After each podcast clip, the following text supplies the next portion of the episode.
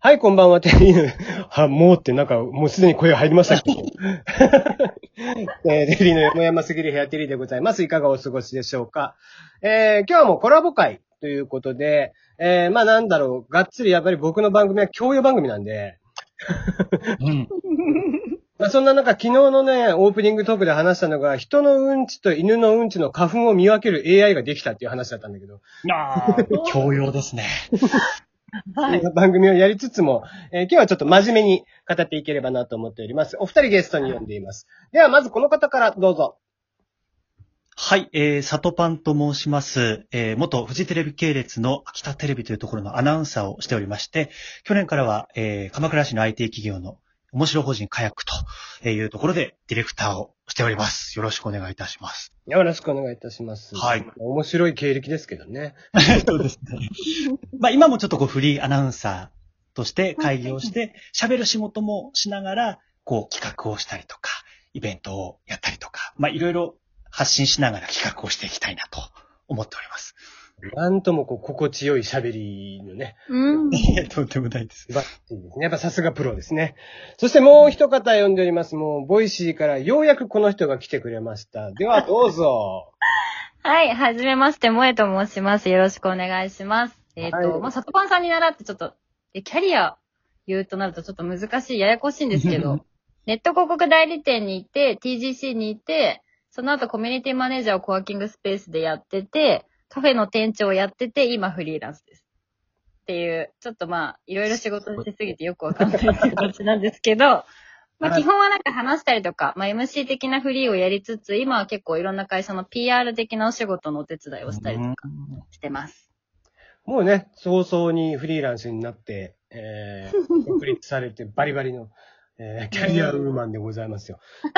素晴らしい。なんだろうな、 Voicy 働き女子の中でも一番働いてたんじゃねえかっていうような。そうですね。ね 確かに。はい。よろしくお願いします。動いている萌えちゃんでございます。まあ、はい僕もね、個人的にもダブルメディアにはよくお世話になっておりました。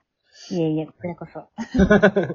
ということで、えー今日のテーマ、えーもうざっくりと、えーこんなテーマをご用意しております。えーざっくり、えーコロナ前、コロナ後と。うーん。えーこれはまあ僕がトークの中でも実際に話をしているよく内容なんだけども、まあ、はいあの、おそらくこれからの社会っていうのは、まあ、今後自粛生活とかがまあ改善されていったりとかしていくとは思うんだけど、まあ、まだちょっと時間はかかるとは思いますが、うん。まあそんな中で、は多分今までと価値観であったりだとか、まあうんエンタメであったりビジネスであったりとかっていうのの考え方っていうのは大きく変わってくるんじゃないか。うん。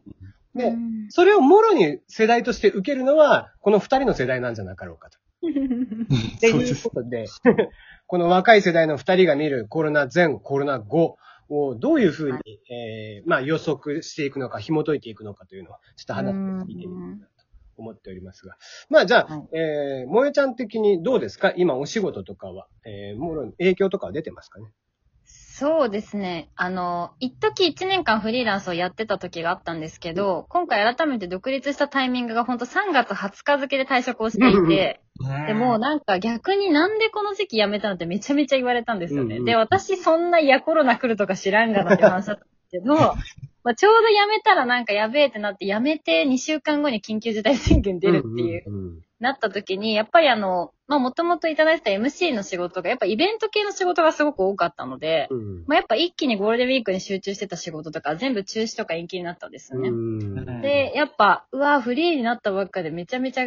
仕事ないなっていう実際影響はやっぱそれはありますね。で、うん。やっぱ業務委託とかはやっぱ頼みづらい感じにも企業としてもやっぱ先行き見えない中で、なんか明確にこれってまあデザイナーさんみたいななんか納品できるものが明確にあるわけではないお仕事を、なんか業務委託費をまあ月固定で払うっていうのは結構リスキーだなっていう判断をするまあ会社さんも多かったりするので、まあなかなか結構仕事としては、まあほぼニートみたいな感じで4月いっぱい過ごしました。そうなっちゃうよね。まあ、はい。この、このタイミングでこう組織に属してないっていうことが、まあちょっとね、一時起業家ブームであったりとか、フリーランスブームね。あった中で、こういうことが、やっぱり予測されてないことではあったうから。ん。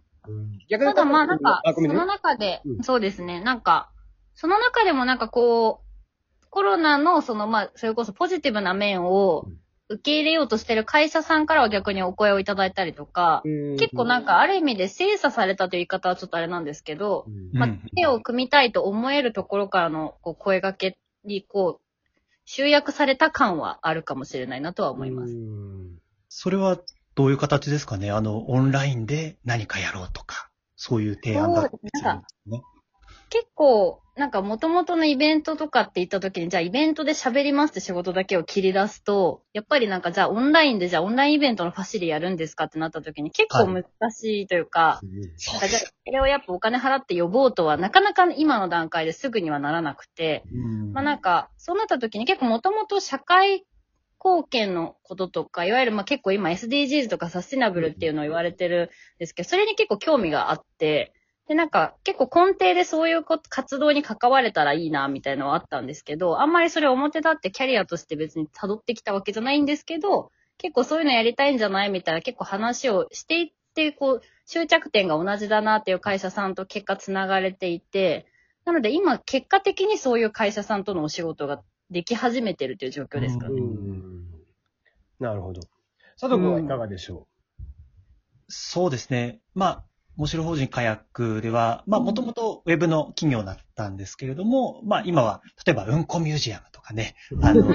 リアルイベントもいろいろやってて、まあ、そういったところはちょっと、まあ、今休業している状態だったりするんですけれども、そうですね。昨日たまたま、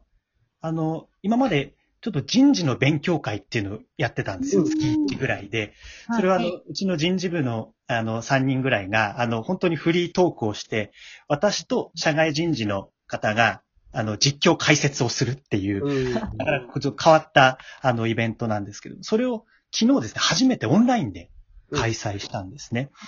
そしたら、まあ、今まで、まあ、30人から50人ぐらいの集客だったのが、昨日は170人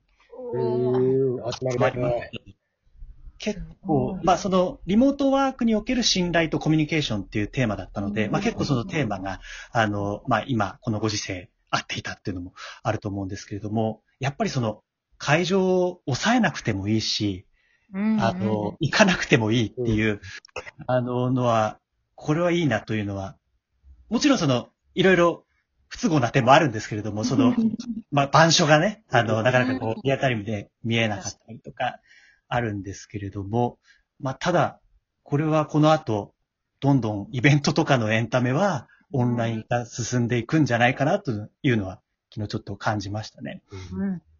難しいよね。だから今後こう、まあ、なかなかこう人をがっつり集めるっていうことが、うんまあね、緊急事態宣言が解除になってからも、果たしてできるのかっていうところがやっぱりあうんって、まあ、そうですね。ね、今回一番痛手を食らってるのはやっぱりエンタメの業界うん。かなっていう気はしていて、まあ、とはいえ、なんか、うんまあ、正直自分もエンタメをやってた人間だし、こうじバンドをやってたりとかもしてたので、まあなんかそこら辺はちょっと結構シビアに僕は見てはいるんだけど、まあなんか、えー真っ先にこう切り捨てられてい、まあ最初の段階で、今助成金が出るようになりました。うん。うん、真っ先にこう切り捨てられてしまうのって、ちょっと致し方なかったかなって、まあ僕は思ってはいるんでね。エンタメってどうしてもあくまでこうおまけ要素というか、人生の。うんうんそうですね。まあ、ただなんか、こういう苦しい時こそ、なんか、こう幸せにしたりとか、楽しい気持ちにするっていうのは大事だと思うんですけれども、まあ、人と会えない、集まれないっていう分、まあ、手段はね、こう、考えなければいけないのかなと。でもなんかこう、みんなさ割と頭を使ってくれていて、エンタメ業界の人も、まあ、んお仕事でもそうなんだけど、まあ、どうやって今の状況でやっていくのか、みたいなことっていうのが、これだんだんとまあ、テレビ番組とかもリモートでやるみたいなそうですね。いて、まあ今までだったら正直ね、ラジオとかは音声が大事とか、音声品質が大事だったりとかしてたから、こうリモートなんてっていう感じだったけども、なんかもうそれも OK になりつつある時代になって、なんか、まあ割と寛容になりつつあるのかなっていう思う反面、こう閉塞感もやっぱりありつつで、こう、まあ今今がね、ちょうど過渡期だからちょっと非常に厳しいかなとはやっぱり思ってはいまあ、逆にその大きな会場を抑えるとか、うんできなくても、できないその、まあ、例えば小さい組織とかでも、まあ、コンテンツさえ面白かったりとか、テーマが切実であれば、あの、人を集めることができるっていう、まあ、逆にチャンスでもあるかなと。感じてます。あなんか、そんな中ね、昨日任天堂の決算が発表になって、ねえ。見まし ああ、まあ、すごいですね。た。まあ、タイミングもね、あつ森とかは良かったのでそう。ですね。うん。よたまたまって言ったら良くないんだけどね。偶然そういうタイミングだったんですかね、これは。もう偶然だよね、うん本当に。うんただ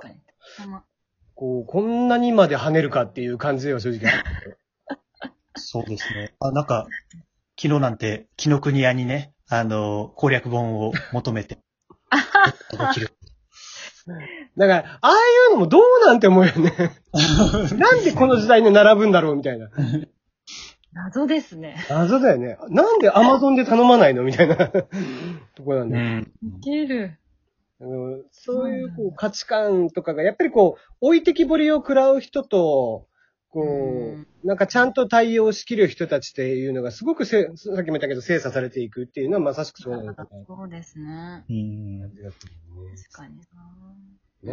え、まあ、なんだ、今回のマイナンバーカードのね、やつとか。な。すごかったですね。うん。ありますね。結構大変ですよ結ね。構大変。パスワードどこ行ったってなります。そうそうそう。三つ必要なんだってね。俺マイナンバーカード持ってないからあれなんだけど。みんな、うわーパスワードでもあれ見て思い、うわー覚えてないかもって思いました、確実に。なんかそうです。そうなんですよ。ああいうのがあるから。ね。女性、女性金ってもう申請しました？いや、まだなんかあの、申請のが多分来てないんですよ、ああ、やっぱりそう。じゃあマイナンバーカード持ってたらね、もういきなりできるんだけど。うそうですね。マイナンバーカードは多分初期になぜか持ったっていう。あ、そうなの？初期に謎に申請しに来ました。じゃあ引き続きちょっと次のセクションでも話をしていこうかなと思います。